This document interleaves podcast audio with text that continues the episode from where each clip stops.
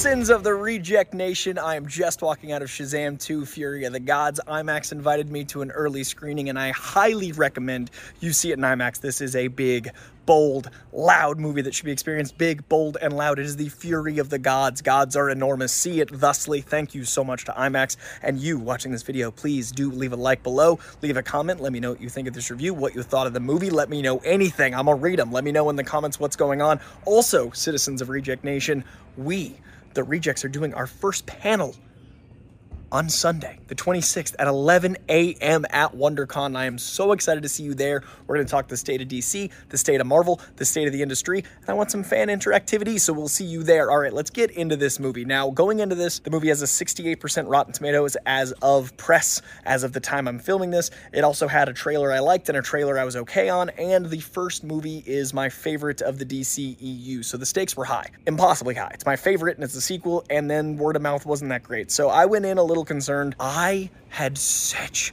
a good time in this movie. I honestly think that going into it worried helped my experience because I smiled the entire time. There is a sense of childlike glee and wonder that is this Shazam universe that is so good that I now want a rolling reboot of the DC universe as opposed to a hard reset of the DC universe. I've been very clear in that I think it's cleaner to just get rid of the old universe if you want a new Superman than Henry Cavill. If you want to tell these new stories of these new characters in the roles that they'll need to play in the DCU versus the DCEU. I like this so much I want a rolling reboot that it seems to be what James Gunn is described as doing, and that's that's what I want. Like I had such an incredible time in this movie. The first one warms my heart in a way I can't even describe. I have such a soft spot for foster family, for blood family versus adopted family, for choosing your own family. There's a reason I love the Fast and the Furious films. They're about family. Yes, that is also referenced in this film. And yes, this film stars three Fast and Furious folk.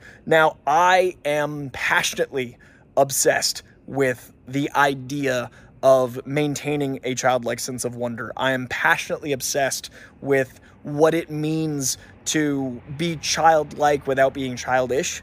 And once again, they nailed that. Once again, they managed to make me feel a childlike sense of wonder without the movie being childish all the time. There are certainly childish jokes. There are moments that are just ridiculous, and I still somehow felt them. And that, that brings me to some of my favorite standout performances, which would be Jack Dylan Grazer, man. Jack Dylan Grazer's got his own stronghold on a very specific type of comedy. That kid is everywhere for a reason. That kid should be everywhere. And he's so good in this, and he's so much in this, and you love him, and he's the ultimate underdog, and you're so endeared to him. And he's just such a powerful performer. He he brings you in to such a level. Like you want to know him, and that's that's so special. He's such a star, for lack of a better term. And then Zach Levi, man, Zach Levi. I was so worried after the first film that that the one noteness of the character could happen, and it didn't. The character could be one note with a lesser actor this could be a very cheesy in a bad way. Instead, the cheese works more than not. And Zach Levi is an adorable giant kid and it works. This is big, but as a superhero, and it absolutely works and it doesn't get stale. It doesn't get old. The humor lands for me nine times out of 10 there sure are jokes that don't work, but there's so many moments that do. It outweighs them all. And as I said, there were moments that emotionally didn't pay off, and I'll talk about my negatives near the end. But there are moments that I wanted to be critical and I wanted to more uh, judgmental, just as someone watching a movie.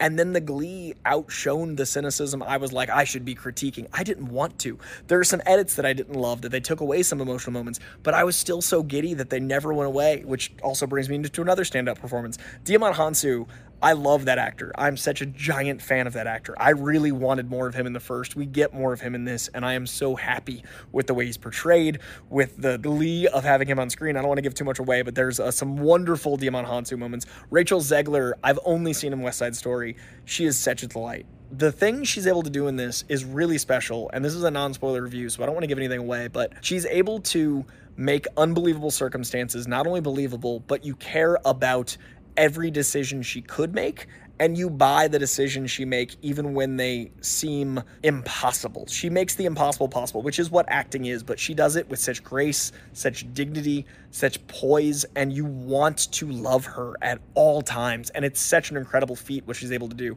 And in that same vein, Helen Mirren as a villain is so wonderful because she brings a gravitas to anything she does. But here, the gravitas helps serve the entire narrative of the film because it's doing things that I don't think worked in Thor Dark World or other sword and sandals superhero films. Because the gravitas to Helen Mirren, you buy a lot more. The entire third act goes into some truly absurd things and some characters I don't want to give away that are archetypal characters from myth and their design is so stunning and so wonderful. And that's actually one of the things that i think is slightly better than the first film for me is there are character designs that i like more than the sins from the first film that serve the narrative better that feel more tied in and it gives them a comic sense of scope. This feels like a comic book in so many ways and the shazam comics are insane. There's talking tigers there's crocodiles there's insane moments but this movie is able to give you that scope with these character designs while also being this world of shazam that feels so unique to itself that also feels like it could happen. It, it, it's balancing deftly many tones. It feels like a comic. It feels almost plausible. It feels Greek myth. It feels like so many things, and all of it is glee and joy. Even when the movie's dark, the sense of childlike wonder is there because of these actors. Asher Angel, man, one of my only negatives is I wanted more Asher, and again, the emotionally resonant moments in the first movie. I do prefer the first film. I do think the first film is more of like an AA minus. It's my favorite DC EU film. This one's about a B plus for me. That's not that far off. They're close, but there are some heartfelt moments in the first film that this one didn't quite have. But I do like that the first film was like a coming of age story, and this film is like a college story, like the next step in a story, a good evolution of a story. But whereas the first film felt very 80s and Amblin, this one feels like the walkabout. This one feels like Pagemaster. This feels like the early 90s. This feels like the late 80s going into early 90s where these adventure movies were so unique and bold and weird and it just goes there and it keeps going there. I do think the first one is more for me, but I do think the second one does a lot of new things really well. And again, this is something that I enjoyed so much. I want to live in this universe more. I want to dive deeper into this world. I want more of all of these things. I do think Lucy Liu, I, have loved forever. I would have liked to have seen a little bit more of uh, a backstory with some of her choices. I do think that I, I enjoyed the hell out of Lucy Liu, but I wanted a little bit more context for some of her decisions. I do think that would have helped me be more invested in that side of things, but I was more invested than I expected. I went in with very low expectations and I was rooting, actually rooting for a lot of things. The opening sequence, there's an action sequence that's uh, on a bridge, and basically that whole sequence is kind of a, a proof of concept of how to do a team up well, how to tell a family story with dialogue, and how to tell a superhero story as a team with action. And it's balancing family and action just as the movie does the rest of the time. I love the Shazamily. I have such a soft spot for what it means to be a family, as I said at the top, but the Shazamily feels like one. Like those actors feel like they're connected. Those foster parents feel like their adoration for these kids absolutely translates. And then the set piece I'm talking about is able to also skip you ahead from where we left them off. They just got their powers. This jumps you ahead to their working as a team. This gives you Fantastic Four, X Men, you know, dynamic of, of compatibility, of partnership, of how they would have learned how to use each other's powers with each other.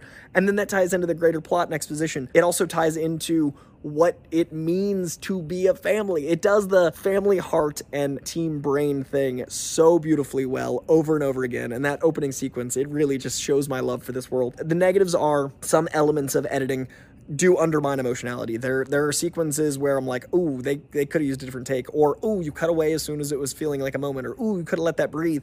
That bothered me. There's a lot of jokes and nine out of ten land, but when they don't land, there's a bit of a an oof to it. But that is a comedy thing. Like I can't really begrudge the film that because while that is an issue, this feels more lived in than most DC or Marvel films when it gets to the action. Like a lot of action, there's always like the same civilian or like the same people they cut to to be like this is actually happening. This movie's got so many moments of like civilians in peril that feel like people you could run into and they're not the same person you keep running into at the coffee shop. In fact, uh, David F. Sandberg has a cameo with the third act of of one of these civilians. It was, it was funny to see the director cameo like that. I missed those.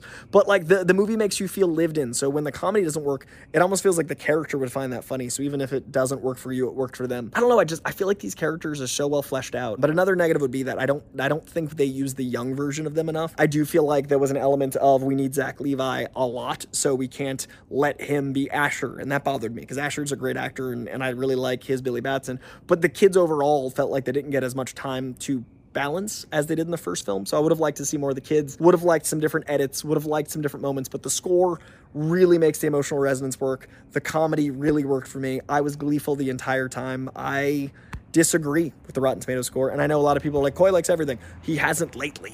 And he really liked liking something again. So if this is the Coy likes everything review, I'm happy it's back. I missed that Coy, and Coy was childlike and gleeful throughout. So thank you, Shazamily. If you love the first one, check out Shazam. I hate that it's getting underserved by the marketing. I hate that it's getting tossed around because of the new universe coming in. And I hate that people are like, I'm not to see it because it doesn't connect.